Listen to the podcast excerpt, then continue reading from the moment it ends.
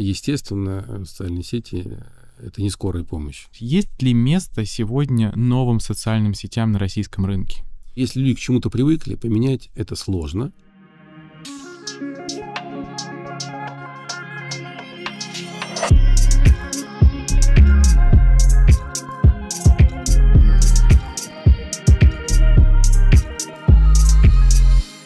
Привет, друзья! Меня зовут Сергей Гребенников, и в эфире э, подкаст «А за окном Россия». Здесь мы говорим про то, как бизнес развивается, как ему сложно, легко, что не хватает, чего хватает и в каком направлении мы должны двигаться дальше. Сегодня мы поговорим об очень интересной э, теме про аналитику социальных сетей и социальных медиа.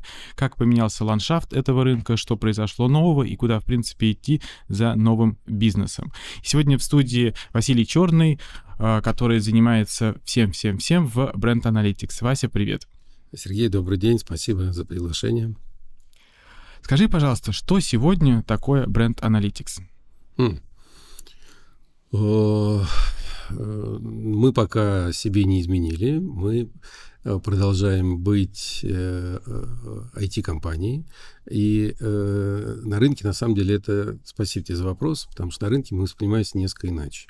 На рынке очень как бы известны наши разные публичные исследования по соцсетям, поэтому нас в первую очередь воспринимают как исследовательскую компанию. Многие, кто с нами близко как бы не взаимодействует, не сотрудничает. На самом деле мы разработчик, э, лидирующий на нашем рынке, э, системы анализа социальных медиа и СМИ. И э, когда говоришь э, людям, что у нас там семьдесят процентов даже, наверное, больше сотрудников — это разработчики, все удивляются, ровно потому, что как бы мы воспринимаемся как еще один измеритель, а на самом деле это не так. А почему а, мы занялись этим делом, собственно говоря, разработка такой системы? Потому что, я, наверное, предвосхищаю твой вопрос, потому что, как мы все понимаем, проникновение соцсетей большое, вот, соответственно, это такая большая база знаний, в которой можно найти ответы на очень многие вопросы и для бизнеса, и для государства. Если раньше основным методом понимания того, чем живет общество или чем живет клиент для бизнеса, был способ различных классических опросов, там фокус-групп, глубинных интервью и так далее, то сейчас анализ социальных сетей во многом позволяет сделать современный маркетинг более быстрым, более оперативным, более объективным и э, отвечать бизнесу и государству быстро на очень актуальные вопросы про общество и про потребителей. Ну а если говорить про государство, начнем с него. А готово ли государство сегодня воспринимать э, реальный ход событий того, что происходит в социальных сетях? Потому что мне кажется иногда, что государство прикрывается какой-то такой тряпочкой и не хочет видеть того, что на самом деле происходит. Или я ошибаюсь? Многим так кажется, но мы видим ситуацию чуть-чуть ближе, поскольку мы в нее вовлечены, и мы видим, что государство в последние годы еще с большим напором, чем бизнес, осваивает этот инструментарий. Вот как оно его применяет, это как бы следующий этап. То есть мы недавно проводили, в апреле проводили форум, специально значит, посвященные анализу социальных медиа в интересах государства. Был очень интересный доклад Координационного центра при правительстве РФ, которые, собственно, рассказывали, как сейчас это устроено, как устроена система поддержки и принятия решений в правительстве. Как правило, проблема или инцидент выявляется именно в социальных медиа. То есть там возникает гипотеза, что что-то не так. Я не говорю сейчас про э, индивидуальные инциденты. Там вот что-то случилось у человека, и это тоже отрабатывается и так далее. Я говорю сейчас про некую проблему города, региона, там, страны и так далее. Вот выявляется там, значит, сто процентов доверия этой гипотезы нету, это нормально. И эта гипотеза перепроверяется через разные другие данные. Через обращение на портал госуслуг, через э, э, данные разных министерств и ведомств. И если эта гипотеза подтверждается, ну, там, например, э, пришел сигнал, что вот там в пандемии врачам в каких-то регионах не выплатили вовремя обещанные э, финансы, да, соответственно, это перепроверялось. Если это подтверждалось, то тогда предлагалось принимать соответствующие решения. Слышу. Смотри, а... другая сторона этой медали. Сегодня, если врач что-то написал в социальных сетях, либо работник там, здравоохранительной системы, кто угодно, его, скорее всего, особенно в регионах, там про Москву я не говорю, здесь все чуть по-другому работает. В регионах написал, его ударили по голове потом. Срочно иди убирай это из своих социальных сетей, потому что мэру прилетит, главе там, поселка прилетит, главе больницы прилетит, поэтому срочно убирай. Сегодня мне кажется, что вот такие сотрудники перестали публиковать в социальных сетях вот эти вот тонкие моменты, связанные с проблемами, с невыплатами, с тем, что что-то не додали. Как вот с этим быть? Такое ощущение, что все разговоры начали уходить на кухню.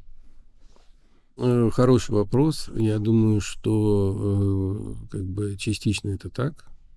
То есть, скажем так, уровень терпимости искусственно повысился. Действительно, какие-то моменты именно госслужащие не в первый день как бы несут соцсети, а берут паузу, если ничего не меняется, все-таки несут. То есть как бы есть накопительный эффект. Если там с одним врачом что-то случилось, ну, он там потерпит. Если он видит, что похожую ситуацию кто-то где-то что-то написал, его прорывает. Да, это происходит чуть позже, но обязательно прорывает. Мало того, действительно, в последние годы мы все знаем, коммуникация частично уходит там в мессенджеры или еще в закрытые каналы, в закрытые сообщества. Если говорить про медицину, про врачей, у них довольно много закрытых, полузакрытых форумов. Вот, вот оттуда информация тоже прорывается. Там они делятся ею легче, и оттуда она тоже прорывается. Но вопрос действительно э, правомерный. Э, люди думают перед тем, как писать, чаще, чем раньше. Ну, с одной стороны, может быть, это тоже хорошо, потому что вот это вот критическое мышление, которое появилось, оно помогает нам все-таки осмыслить проблему и, возможно, начать ее решать самостоятельно путем э, коммуникации, путем разговора с тем, кто меня обидел, кто мне не додал зарплату. Прежде, ну, как бы, иногда бывает, наверное, лучше попытаться хотя бы решить проблему, чем писать гадости в социальных сетях. Или ты, нет? Ты, нет, ты прав, безусловно, потому что мы уже там сколько-то лет живем с термином потребительский, значит, терроризм там и так далее, да? То есть, когда нам проще пожаловаться, чем подумать, да, очень часто потом оказывается, что, в общем, надо было еще там пять минут подождать, э, повисеть на линии там сотового оператора, и все бы решилось, да, нам уже проще как бы выплеснуть. Действительно, есть определенный перекос, считается, что в соцсетях жалобщиков э, больше, нежели как бы э, те, кто доволен, э, значит, теми или иными услугами. Это есть, но этот перекос, в общем, э, достаточно легко аналитиками э, как-то учитывается. И я бы сказал, тут важный момент другой. Дело в том, что э, хорошо это или плохо, но многое в нашем государстве делается, э, скажем так, при посыле сверху, да, и вот посыл сверху и от президента, и от правительства еще там три года назад прозвучал и регулярно повторяется о том, что обратная связь от населения – это ключевой информационный канал, который э, нам дает главную информацию о том, довольны действиями государства или нет. Это прозвучало. И, э, так сказать, спрятать этот тезис никуда нельзя. После этого появились ЦУРы, да, Центр управления регионом, появились обязательства отрабатывать и так далее. И те же, там, как ты говоришь, губернаторы, они еще десять раз подумают, просить ли что-то убрать или нет, потому что вообще-то эта информация ушла, уже ушла на федеральный как бы уровень. Вот. И э, запустилось последние два года несколько программ как раз в аналитическом центре правительства. Это программа э, «Государство для людей» и э, основана на концепции э, клиентоцентричного государства. То есть этого э, меня в свое время это немножко поразило, когда мы с ними общались. То есть это э, чисто маркетинговая технология, э, ну вот там применяется, да. Ну вообще-то ближе человекоцентричное государство термин, чем клиентоцентричное, это все-таки про бизнес, но не суть. То есть они уже четко взяли лучшие практики из маркетинга, чтобы определять эффективность действий госорганов. И они говорят, ребята, брать надо обязательно обратную связь, оценивать надо обязательно честно так. Вот, и это идет сверху, и, в общем, мы видим, что это успешно развивается. Мне кажется, если у нас есть слушатели не из Москвы, хотелось бы, в принципе, услышать, а работает ли клиентоцентричное государство в регионах? Почему задают этот вопрос? У меня мама живет в Подмосковье. И порой для того, чтобы им починили трубу, либо что-то сделали в подъезде, ну, приходится мне идти и открывать рот. Потому что все жители там какого-нибудь дома не могут добиться от местного ЖЭКа ничего. А ты говоришь про клиентоцентричное государство. Куда им идти и куда им податься? То есть почему, ну, опять же, очень странно, да, то есть не все люди умеют пользоваться социальными сетями. И, блин, если я не умею пользоваться социальными сетями, и я не написал на свой ЖЭК, что они не меняют мне трубу, то я, мне трубу никто не поменяет, что ли? Ну, смотри. А как с этим быть? Да, ты, мы все-таки сегодня заявили как бы изначальной темой именно социальных сетей. Естественно, социальные сети — это не скорая помощь. Да? Скорая помощь должна приехать и помочь. Это не панацея от всего. Ты абсолютно прав. И как бы история с трансформацией там ЖЭКов в управляющие компании и так далее, и так далее, это там трансформация еще, там, не знаю, лет на пять. Также, когда я говорю, что если в том году запустилась концепция клиентоцентричного государства, было бы очень оптимистично надеяться, что она уже, как бы, что называется, раскатилась на все, и э, везде все так и работает. Но э, я как бы смотрю на это оптимистично. Я это сам лично тестировал. Вот, на уровне Москвы это работает э, точно круто. Вот, мы помогаем, в частности, Москве, мы помогаем ЦУРам, и мы, собственно говоря, видим, что происходит. То есть в Москве, например, комплекс городского хозяйства, правительство Москвы, значит, там кей пи ай по устранению вот таких вот инцидентов, про которые ты говоришь, полтора часа. Это Москва. Секунду. Вот был я позавчера, соответственно, мы собирали там некое мероприятие в комплексе социальной, значит, КСР, да, да, московского правительства, вот, московское образование. Они круто рассказывают, мы тоже сам говорим, это Москва. Они говорят, ну как Москва, мы сейчас заключили договор, договора с некоторыми как бы уже регионами при поддержке, значит, федерального центра, мы раскатываем сейчас эту технологию в регионы. Поэтому, ну да, Москва имеет возможность быть первенцем. Остальные, в том числе, имеют возможность э, перенимать этот опыт, и федералы это поддерживают и помогают. Это очень круто. Вот. Э, ну, так тоже неплохо. Я с этим не спорю, что если есть лучшие практики, так давайте их брать, а не придумывать э, что-то новое. Просто не хочется, чтобы проблемы людей решались только если эти проблемы оказались в социальных сетях. Вот я к чему.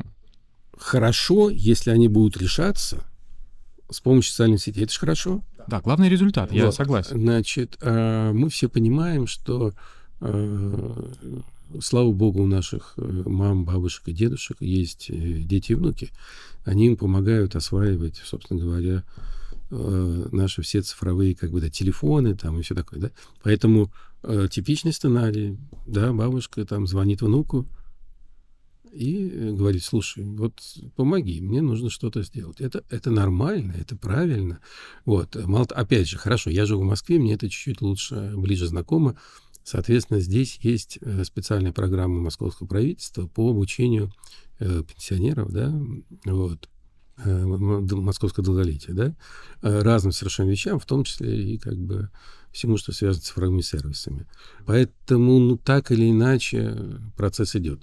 Там, скорее, сейчас самая большая проблема – это, наоборот, мошенничество по отношению к тем пенсионерам, которых мы вовлекли в цифровую среду, да, их обворовывают. Вот, то есть сейчас там, скорее, эта проблема. Как бы нельзя сказать, что проблемы управляющей компании – это проблемы соцсетей, правда же, да? То есть все-таки, э, на, наверное, пока мы не обеспечим конкурентность между управляющими компаниями, прозрачность там всего, что они делают, начиная с капремонтов или еще что-то, ну, наверное, как бы с этого надо все-таки начинать. То есть мы э, тем самым обнаруживаем проблему, что у нас в сфере ЖКХ это одна, то есть социальная проблематика, потому что мы видим по стране, это одна из самых больных э, тем для всех, для всех регионов. То есть ЖКХ — это одна из самых больных тем с точки зрения, конечно, проблем, конечно, пользователей. Конечно, конечно. А все, что связано с социалкой, это ЖКХ, это медицина, это образование, это отдых, ну, это, конечно, там, зарплаты, значит, наличие рабочих мест и так далее. То есть, ну, у людей, естественно, в приоритете их бытовые вопросы. И тот же проект, который мы сейчас упоминали, «Диалог» с Сурами, но он весьма эффективно работает, весьма. То есть, и это просто проверить, потому что их отчетность, она основана на, собственно, числе решенных инцидентов и э, выявлении тех проблем, которые актуальны для каждого региона, и профилактических решений уже на федеральном уровне и так далее. Поэтому, ну, я на это смотрю позитивно. Вот честно. А вот когда вы анализируете социальные сети, как я понимаю, что у вас есть какое-то партнерство с «АНО Диалог»? «АНО Диалог» — наш клиент, вот, ну, и партнер, естественно, по многим по образовательным вещам. Вот, да, они используют нашу систему в своей работе. И вот а, интересно мне, а «АНО Диалог» решает точечно проблемы каждого гражданина, либо все-таки есть там, например, какая-то горячая точка, там, связанная с ЖКХ, там, условно, в Челябинской области, и решается именно вот этот пучок проблем? Вот как происходит решение? Слушай, тут все довольно просто. Тут как раз есть два уровня, два трека. То есть есть операционный, как бы, уровень, где решается проблема каждого человека. И здесь э, работает одна система э, трекинга исполнения, и там свои кей пи ай. Вот, э, потому что нельзя сказать: слушай, мы увидели проблему, мы сейчас все для региона в целом решим, и через пять лет у тебя все будет хорошо. Ну, так нельзя. Поэтому в обязательном порядке решаются человеческие проблемы. Это э, как бы одна половина диалога. А вторая проблема — это как бы аналитика, которая, собственно говоря, приводит не к решению. То есть, если к нам обратился, ну, там, например, в некоторых регионах проблемы с дорогами, а в некоторых с тротуарами, а в некоторых с освещенностью пешеходных переходов, и это немножко разные проблемы. Соответственно, проблем выявляется, ну, там, банальные, не только по числу обращений, но и там по интонации, там, эмоциональным воздействием, с которым все это говорит, и так далее. И она отправляется уже, конечно, на региональный или даже федеральный уровень. Этим занимается, кстати, Координационный центр при правительстве. Если эта проблема стала федеральной, ну, вот она там так и решается. Это упреждающая, как бы, работа, но это самое главное. Кстати, вот интересно, я бы, если был президентом России, А, и запустив а, вот такую технологию, как а, там, «АНО Диалог» делает а, с ЦУРами, я бы оценил бы эффективность работы ЦУРов следующим образом. Каждый год президент проводит свою пресс-конференцию и горячую линию с гражданами России. Вот каждый год отчитываются о каком-то рекорде обращений к президенту от граждан. Я бы, будучи президентом, задался бы вопросом: слушайте, мы столько всего делаем, у нас работают ЦУРы по всей стране, у нас что, губернаторы бездействуют? То есть если бы мне, как президенту, в конце года начало сыпаться еще больше вопросов от граждан, я бы задался вопросом. Вот мне интересно, вот в этом году после эффективной работы ЦУРов количество обращений к президенту с проблемами о том, что у меня э, красят траву и раздолбан э, бульвар, будет больше или меньше? Ты абсолютно прав, но, слушай, оценивается, это же примерно так и оценивается. То есть есть нацпроекты, то есть в, в разрезе нацпроектов оценивается обратная связь. Не только количественная, больше или меньше, она же, может быть, люди могут радоваться и хвалить, поэтому оценивается качественно, да, то есть что говорят, оценивается в каких аспектах говорят. То есть, вот, э, то есть еще структурируется, э, каждый проект структурируется. Вот. Значит, э, мало того, там те же нацпроекты — это то, что мы сверху спустили, а там есть проблемы, которые возникли снизу. Поэтому смотрятся не только они, а вот те системные вопросы, которые по региону зафиксированы, по ним динамика обязательно оценивается. И не только количественная, но и качественная. Собственно, то же самое происходит при обращении, э, значит, при общении президента, как бы, с людьми. То есть э, мы многократно делали аналитику по прямой линии, собственно, со структурированием всех вопросов в разрезе по регионам, в разрезе по возрастам и по позитиву, негативу. То есть в каком регионе какая проблематика волнует какую возрастную группу и что они про это думают. И, естественно, динамика поэтому является оценкой эффективности работы. Количество не является, потому что, может быть, мы подключили больше прямых линий, ну, в смысле, телефонов там или еще что-то. А вот э, содержательная часть, конечно, является.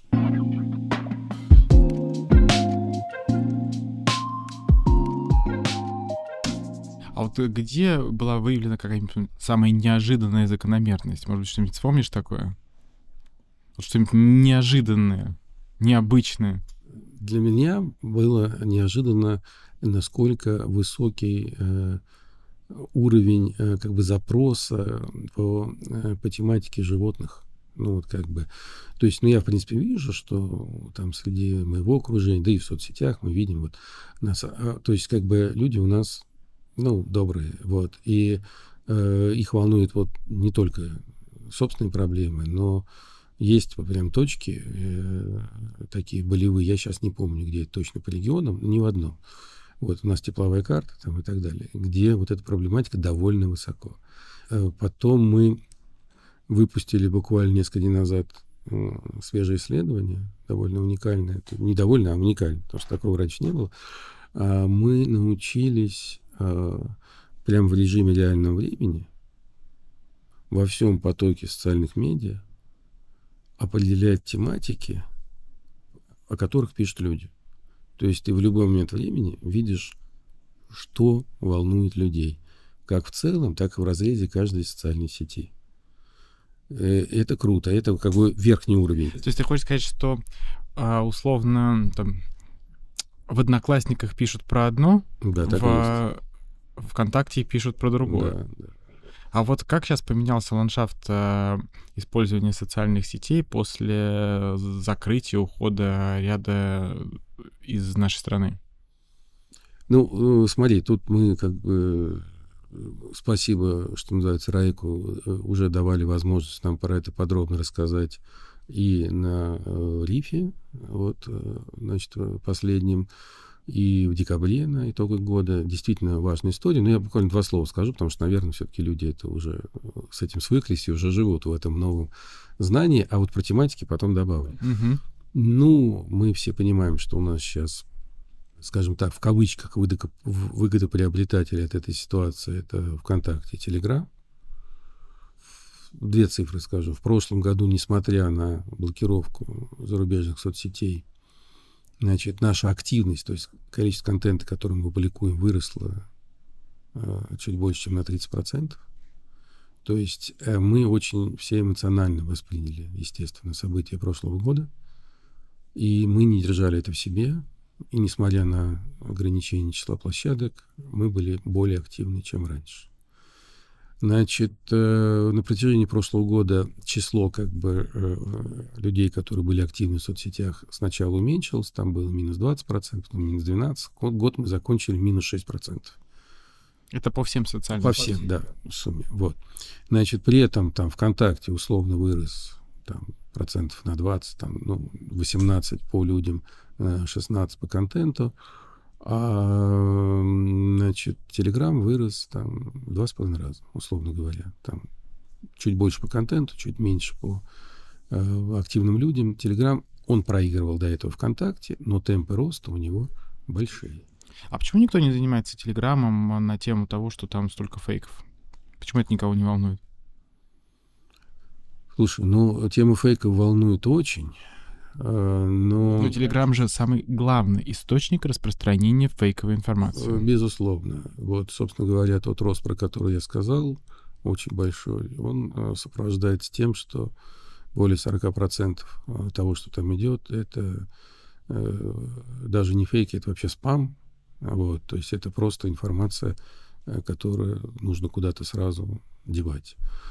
А как ты предлагаешь этим заниматься? Ну, не знаю, государство же предлагает порой механизмы борьбы с фейками, с контрафактом, с много чем. Смотри, значит, есть... Например, блокировка. Ну, мы... Не, я просто да, ну, да. рассуждаю, я не то чтобы сторонник блокировок. Да, да, да.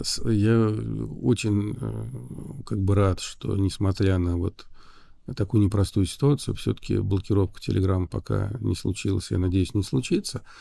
Действительно, значит, Телеграм — это не только благо, но и проблема. Значит, если говорить про технический аспект, довольно легко э, по, если ты выявил э, какую-то публикацию, которая является фейком, найти ее продолжение. То есть все, что э, перепубликовано, процитировано, то есть вот это найти очень легко и удалить там или что-то с этим сделать. Но вот первое решение принять, что вот именно вот это фейк, довольно трудно, потому что, конечно, там что-то с нейроником сделать можно, но сейчас, так сказать, креативность тех людей, которые этим занимаются, в общем, достаточно высоко, и мы почти там каждый день видим новые ходы. Довольно трудно э, сделать технологию, которая будет э, чувствительна вот ко всем этим вариантам. То есть ты можешь, э, ну, это же понятно, как делается, да, там на каких-то данных ты обучаешь нейронку, и она подобные истории может находить. И я все понимаю, но люди же волнуются. Например, в телеграм-каналах, когда вот эта да, история да, с ЧВК да. Вагнера произошла, Reuters сообщает, что на расстоянии двести километров от Москвы уже все, высадились бойцы, и все, сейчас они придут в Москву. Reuters сообщает. Ну, я же верю. А там такой... И новости-то не существует на этом сайте. Да, я э, с тобой согласен. Ну, смотри, э, два момента скажу. Ну, три. Значит, э, во-первых, за последние полтора года произошел определенный ренессанс СМИ в том числе. Да? Ну, потому что СМИ, э, слава богу, воспринимается как источник проверенной информации, что тоже, там, может быть, не всегда бывает так, когда они работают в очень жестких и быстрых условиях, трудно все проверить, да, но все-таки, слава богу. Но при этом э, эти же СМИ в основном читают в Телеграме. То есть э, люди, которые хотят иметь э, проверенную информацию, да, читают СМИ, ну и как бы проверенные Телеграм-каналы. Но способ получения этой информации сейчас основной – это Телеграм. Половина повестки Телеграма — это Украина. Половина бизнеса. Вот. Поэтому э, ты закроешь э, Телеграм, ты закроешь доступ к той же информации. Поэтому тут, как бы, как известно, э, да, стоит задача развития технологий появления фейков. Мы в этом обсуждении как-то принимаем участие. Я надеюсь, мы не сильно запоздаем с решением. Но, как мы знаем, надо не только защищаться, но и наступать. Понимаю. А вот э, не боятся ли СМИ, да и, в принципе, бизнес, такого расширения и влияния Телеграма? Объясню, почему. Я задаюсь этим вопросом. Наверное, лет пять назад, когда появился Яндекс.Дзен, э, все СМИ пошли в Яндекс.Дзен, начали там создавать э, свои странички, начали публиковать там контент. Яндекс понял, что, о, здорово, я генерю себе трафик, этот трафик остается у меня. Потом вдруг СМИ тоже начали возмущаться, что а трафик-то остается на Яндексе, и ко мне больше ничего не приходит, потому что больше нету активных ссылок на мои страницы, и все остается в Яндексе. А, соответственно, мой рекламодатель теряет. теряет клиентов, и я, в принципе, уже не знаю, что продавать. То же самое может и случиться с Телеграмом. Когда сейчас Телеграм ведет любые свои ограничения, это же бизнес, это же не какая-то социальная платформа, которая э, почему-то должна донатить э, средства массовой информации. И ведь случится так, что СМИ потеряют влияние через Телеграм на свою аудиторию. Вот как с этим быть? Слушай, ну ты как бы абсолютно прав. Другое дело, что это проблема давняя. Я вот сейчас, конечно, как бы, знаешь, я не помню, на каком рифе я был на первом, девяносто шестой год или девяносто седьмой. девяносто седьмой первый риф. Да, вот. И, значит, и там обсуждалось немножко похожее просто, значит, активными как бы участниками вот создания там, да, российского интернета были, значит, телекомщики. И они говорили: ребята, мы вам связь даем. Вы там контент какой-то сейчас делаете, дайте нам хоть какую-нибудь копеечку с этого контента. Ну как же так? Мы же, вы же по нашим проводам буквы-то кидаете. То есть как должен быть устроен... А потом вот началось то же самое. Там, пятнадцать лет назад, когда там Facebook уже был в силе, значит, начался диалог там. Ну, СМИ говорит: ребята, как бы мы туда кидаем контент. Люди читают заголовки, не переходят к нам, давайте делиться. Значит, то есть как бы создатели контента и дистрибьюция — это как бы всегда немножко разная вещь. И э, были несколько попыток, собственно, договориться, да, о том, что да, надо отчислять деньги, да, там надо что-то делать. Сейчас как бы два трека. То есть э, значит, СМИ понимают, что они не могут быть полностью зависимы ни от какой социальной платформы. Это, больш... это огромный риск, так нельзя.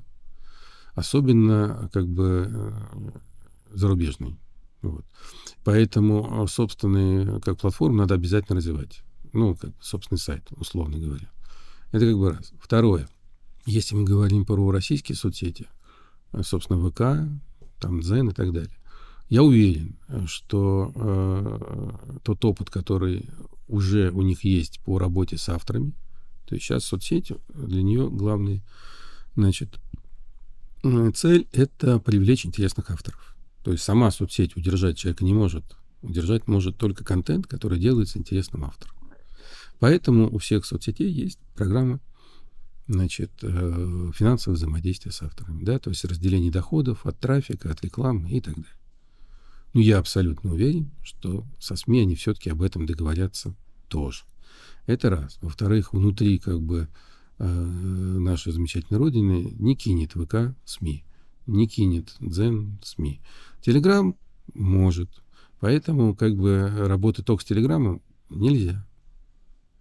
А вот ты сказал про авторов интересных. И вот давай перейдем к теме инфлюенсеров. Насколько...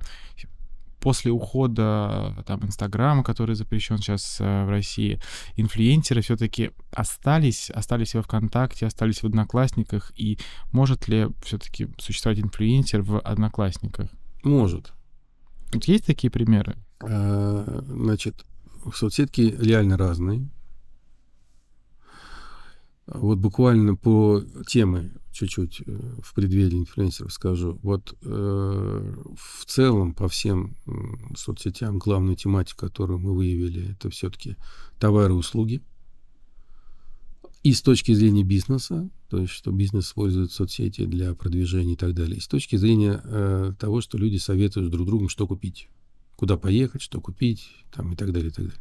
Это главная тематика. Вторая тематика, на самом деле, тоже товары и услуги, просто она а наиболее явно выражена, это одежда и обувь. Вот. Третья тематика — военная тематика. Четвертая, вот никогда не догадаешься, вакансии. Пятая — это политика, там шестая — это красота.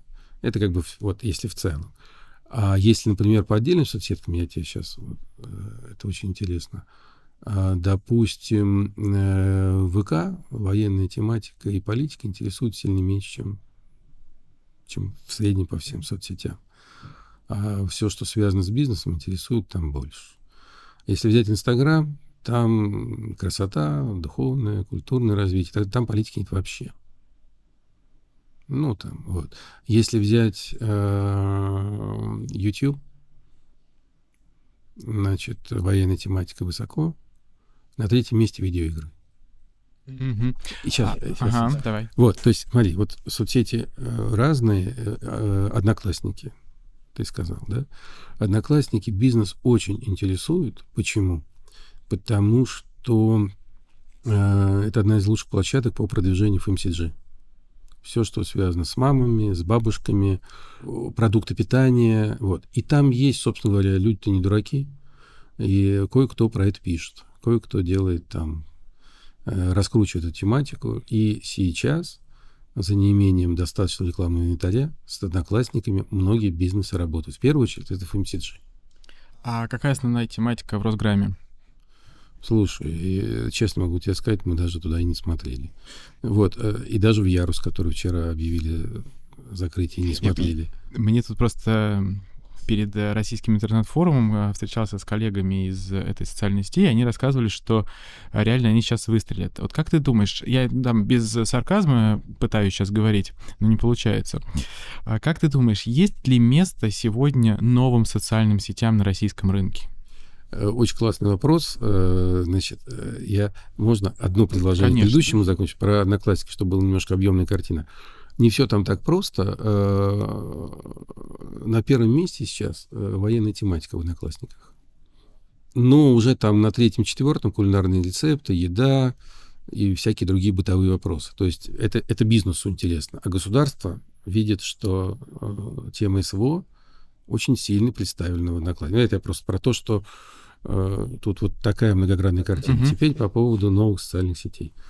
Вот, собственно говоря, на Лифе, на одной из секций, которую мы проводили, было девять участников, и были представители и ЯПИ, и так далее. То есть, ну и молодые, молодежь.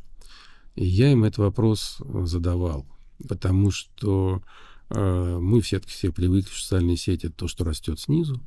Это когда людям что-то зашло, и оно там уже дальше вирально масштабируется. Создать социальную сеть сверху — это, конечно, проблема.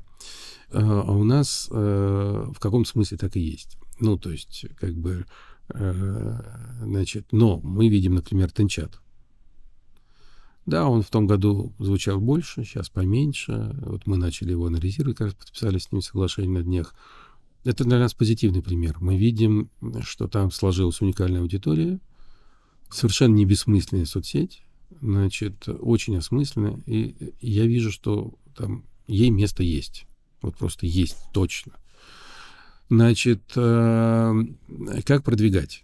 То, как это делает «Газпром-медиа», вешать билборды по всей Москве, ну, что-то это даст, конечно. Но, в общем-то, это не, точно не самый эффективный способ. Самый эффективный способ, он... Любой успешный бизнес идет от клиентского опыта, если в целом про бизнес. В соцсетях это еще чувствительней. Тебе надо, ну, как бы понять, какая механика. Вот на чем в свое время э, взлетел Инстаграм. Просто тупо на том, что двойное нажатие давало лайк. И это ю ай, ну, как бы ю экс был настолько мощный, что он э, вот, обеспечил такой успех Инстаграм. Я просто к тому, что сейчас все, кто делают продукты для интернетчиков, они в постоянном режиме слушают через соцсети обратную связь по своему продукту. Вот, ну, я, это не соцсеть, конечно, но мобильное приложение банков. Это то, что сейчас э, для банка один из, там, так сказать, определяющих критерий успеха. Если твое мобильное приложение нравится, у тебя будет сильный прирост. Если оно глючит или неудобно, ты потерял часть бизнеса. А как они пытаются, значит, соответственно, понять, делают они хорошо или плохо. Ориентироваться на то, как тебе кажется, нельзя ни в коем случае. Они каждый день снимают новую обратную связь. Причем важно не, не то, что сказали тысячи, это достаточно очевидно, а что сказали единицы, то есть какие-то инсайты. И поэтому апдейты постоянно идут и так далее, и так далее. То есть постоянно тюнингуется продукт, ориентируясь на обратную связь. Это продуктовое развитие. Uh-huh. Значит, второй способ, как бы, развития — это, собственно, привлечение интересных авторов. То есть э, с чем к нам в прошлом году обратились э, все ведущие социальные наши сети. Они сказали: ребят, у нас все неплохо, но вот есть еще одна социальная сеть, там же есть интересные авторы, мы не знаем, кто это. Мы не знаем, о чем они пишут и кто это. Вот поэтому мы сделали такое исследование сейчас, какие тематики популярны в соцсетях, а потом сделаем: а кто, собственно, лидер мнений в этих тематиках? И для каждой соцсети это точка роста. Тебе нужно привлекать этих авторов. Ты делаешь интересную программу, что сделал ВК, что сделала АК. Ты заинтересовываешь их и тем, что продвигаешь их контент поначалу, и как бы финансовыми условиями. У тебя нет другого способа. Собственно говоря, TikTok, когда заходил в каждую новую страну, он там до миллиарда в год тратил на том, чтобы привлечь в соцсеть селебрити или других лидеров мнений, потому что только тогда от, тебе надо найти виральные механики у пользователей и привлечь селебов. Соглашусь, но смотри, если говорить про селебов и TikTok, то TikTok предоставил возможность другого контента, то есть он начал публиковать другой контент. И, условно, Бейонс, которая была в Инстаграме, и Бейонс, которая в ТикТок, это две разные Бейонс. А, извини, конечно, а, я не знаю, Даня Милохин в Инстаграме и Даня Милохин в ВК — это один и тот же Даня Милохин. И поэтому мне кажется, что сейчас что мы видим? Да, есть переманивание авторов, но переманивание авторов ведет лишь к тому, что контент копируется, а не создается уникально для каждой социальной сети. Ты абсолютно прав. Это то, что я сказал, как бы, первым пунктом, то есть продуктовое развитие. Продуктовое подразумевает, собственно говоря, механику взаимодействия с соцсетью. Да, у ТикТока было две инновации, которые взлетели. Да? Собственно говоря, формат коротких видео и формат рекомендаций. Вот как бы две вещи, на которых не взлетели. Ну, ну, что делать? Любой продукт ты делаешь, тестируешь, нравится, не нравится и так далее. Я с тобой согласен. Во ВКонтакте сейчас при всей моей любви и к этой соцсети, и к людям, которые это делают, там больше тридцати форматов. Их выучить-то трудно. Они сами все не знают. Но это их способ тестирования. Ну, в каком-то смысле. Он, конечно, не идеален. То есть, что из этого как бы взлетит, что не взлетит. Вот там вчера, там позавчера объявили, что там Инстаграм очередной свой формат закрыл или еще что-то. То есть, ну, все так делают. Сейчас э, тот же ВКонтакте, но он экстенсивно развивается. Он набрасывает много всего. А после этого, наверное, что-то отомлет, что-то будут тюнинговать. И это делается. Они молодцы. Они э, довольно часто собирают авторов. авторов. Они очень мощно, вот недавно презентовали очередной раз авторский инструментарий. Ну, реально очень крутой. Это не означает, что у него будет успех. Не все, что сложно и имеет много функций, имеет успех.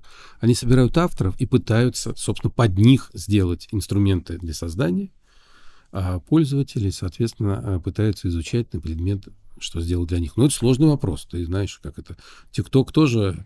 Э- Большие ресурсы были вложены в его как бы развитие. Я понимаю, но все равно ТикТок был другим. Я просто, ну, я с огромным уважением отношусь к ВКонтакте. Они действительно делают много что, но, как ты уже сказал, я сам я не знаю, какие сервисы сейчас самые востребованные в ВК. Если бы я был рекламодателем, я бы не понимал, кому из авторов мне идти в ВК для того, чтобы продвинуть свой продукт. Неважно, что там конференцию, стиральный порошок, либо моющее средство. Не знаю, куда идти. Смотри, э, значит, ну, ландшафт меняется, да, там, как бы, э, ВК взрослеет. Смотри, вот, как бы, у каждой соцсети, как у любого другого проекта или живого организма, неважно у чего, есть там жизненный цикл. Ну, вот как ты думаешь, там, вот, э, там, Facebook тоже уже давно не на пике популярности, да? Ну, я, к примеру, а менять там что-то страшно. Ты можешь потерять э, клиентов. ТикТок, ой, ТикТок, Твиттер. Но вот он был, в каком-то образом сложился, ты его пытаешься менять, и все, что пытаешься делать, становится как бы хуже. Мне кажется, Твиттер — это большой, один большой скандал, больше ничего. Ну, я немножко даже не про это, а про то, что если люди к чему-то привыкли, поменять это сложно. А, значит, э, намоленная вот, э, привычная аудитория приветствуется, новинки отвергаются. При этом со временем этот формат все равно устаревает, и проект будет стареть и уходить, так сказать, из, ну, из лидирующих. Так произойдет со всеми. Вот, поэтому э, то, что ВК столько лет держится и э, меняется, и э, поддерживает, ну, некую свою актуальность, это вообще успех. Это не всем удается. То есть э, Инстаграм воспринимается молодежью как уходящая платформа. Она им не очень интересна. Да? Дискорд им интересен. Мы много слов сказали, а как бы действительно как бы каких-то ясных путей, ты прав, нету. Совершенно непонятно, например, как тестировать новые форматы внутри большой платформы или отдельно, да? Вот ты ВК-клипы. Ну, вот ну... я да, да, да, хотел задать этот вопрос. То есть, условно, ВК нужно, может быть, отдельные стартапчики создавать около себя и тестировать, или сразу это интегрировать в ВК как социальную сеть? Непонятно. Сложный вопрос. Скорее всего, надо делать и так, и так. Я что имею в виду? То есть надо определиться, что хочется от ВК. Ну, например, удержать с собой повзрослевшую аудиторию, добавить туда какие-то там понятные схемы работы бизнеса, еще что-то, еще что-то. А, например, с молодежью экспериментировать отдельно. Ну, я к примеру. Вполне возможно... Так, например, да? Но, опять же, ВК, например. Вот сейчас будет буквально через неделю ВК-фест. Успешное, крупнейшее мероприятие, которое собирает... Был на ВК-фесте? Со стороны смотрел только. А, сходи. Даже было интересно, я сходил, значит, посмотреть не, не, на, не на сцену, а на людей. Вот. А, миллионы людей, ну, там, хорошо. Это сотни я, тысяч. Сотни тысяч, это я переборщил, да. Вот. А, которые можно аккумулировать. Даже там можно, так сказать, с помощью ВК-феста можно там создать сразу новую сетку молодежную. Я, к примеру, просто который саккумулирует все, кто интерес имеет к музыке. Да? Слушай, но мне кажется, ВК-фест не воспринимается как э, ВК, как социальная сеть. ВК-фест — это просто праздник, который вот так называется почему-то. Это хороший вопрос. То есть, с одной стороны, это была задача, чтобы встать в один ряд и даже, может быть, теперь стать лидером среди музыкальных фестивалей. И для этого тебе, так сказать, ассоциация с соцсетью была не нужна. А ты можешь сейчас в обратку это закрутить. Ну, я к тому, что... Ну, вот, что значит, маркетолог сидит здесь рядом? Э, ну, просто я вижу огромный интерес молодежи скорее к ВК-фесту, чем, например, к ВК. Ну, значит, ты можешь из этого что-то сделать. Э, ВК-музыка. Хоть и там в чем-то, наверное, проиграл Яндекс.Музыки, но мощнейший тоже продукт. Но если ты про него не знаешь, ты его не считываешь внутри ВК. Не считываю, потому что я не знаю, я не пользуюсь ВК-музыкой. А он хороший. А и ты, и ты Марусей не пользуешься, а Алисой пользуешься? Нет. Нет, ясно. Это отдельные темы безопасности и так далее. Так, если у нас есть время, я можем как-то переключиться. Или там какой у тебя следующий вопрос? Не, мы раз говорим про да. социальные сети, Давай. говорим про социальные сети. Но вот что еще сегодня так сильно волнует, например, бизнес в социальных сетях? Ты сказал, что нету инвентаря. Куда нам реально идти как бизнесу за инвентарем? И как достучаться до своего клиента? Смотри, значит, действительно, мы все как бы понимаем, что инвентаря стало меньше, да, и в контексте его стало меньше, собственно говоря, в YouTube его нет, как бы, и в соцсетях его стало меньше. Что делается? ВК бьется за эффективность, собственно говоря, своих, своего таргета, к нему есть вопросы, он работает, но к нему вопросы есть. Соответственно, их задача все-таки показать эффективность э, таргета для бизнеса, чтобы бизнес перестал сомневаться. Э, ну, вот типичное как бы э, замечание, мы получаем мало охватов, там еще что-то. То есть это, как бы, это один трек. А второй, ну, конечно, сейчас время инфлюенсеров. Ну, просто сто процентов. Несмотря на то, что непонятно, кто куда перешел, но это отдельная тема. Суперудачных переходов нет, форматы не совсем попадают, э, Инстаграм заменить нельзя и так далее. Несмотря на все это, а паблики работают. Новые лидеры появляются, мы их видим, мы считаем, мы показываем. Через Brand Analytics очень легко понять, вот ответить на вопрос, куда в ВК идти. Во-первых, у нас есть просто рейтинги ежемесячные, значит, кто там наиболее как бы востребован с точки зрения контента. Во-вторых, ты внутри Brand Analytics, задавая тематику, которая тебе нужна, сразу видишь тех авторов, которые в этой тематике являются лидером мнений. То есть эта задача решается легко. То есть поиск инфлюенсеров на любой площадке сейчас решается легко. Окей, okay, понял. То есть, по сути, главные в социальных сетях — это люди, которые да. создают классный контент. Да.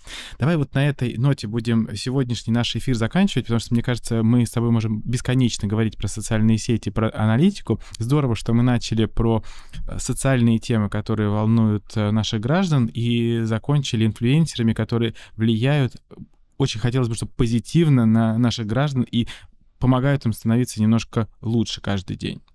Знаешь, в эфире я даже не знаю, как мы это будем пикать, не пикать, но сложно обсуждать социальные сети и не упоминать запрещенные социальные сети Instagram и Facebook в России, поэтому, ну, я думаю, что редакторы каким-то образом справятся с тем, чтобы все было очень гладко и аккуратно. Вась, спасибо тебе огромное за столь интересные цифры, аналитику и тренды, которые ты подсветил в социальных сетях, и то, куда нужно сегодня двигаться бизнесу. Но на этом мы не заканчиваем, еще есть короткий блиц.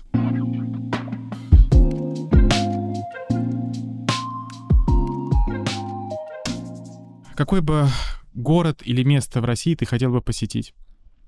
Где не был еще? Односложно отвечу. Владивосток. Полетели. Какая у тебя любимая книга? Мастер Маргарита. Рутюб или Ютюб? Ну, пока Ютюб. Добро побеждает зло? Если бы я так не думал, я не был бы тем, кем я есть. Что для тебя счастье? Общение с людьми. Здорово. Спасибо. Спасибо, Василий. Сегодня с нами был Василий Чёрный, директор по маркетингу Brand Analytics, и просто очень добрый и классный человек. Спасибо. Спасибо, Серёж, спасибо.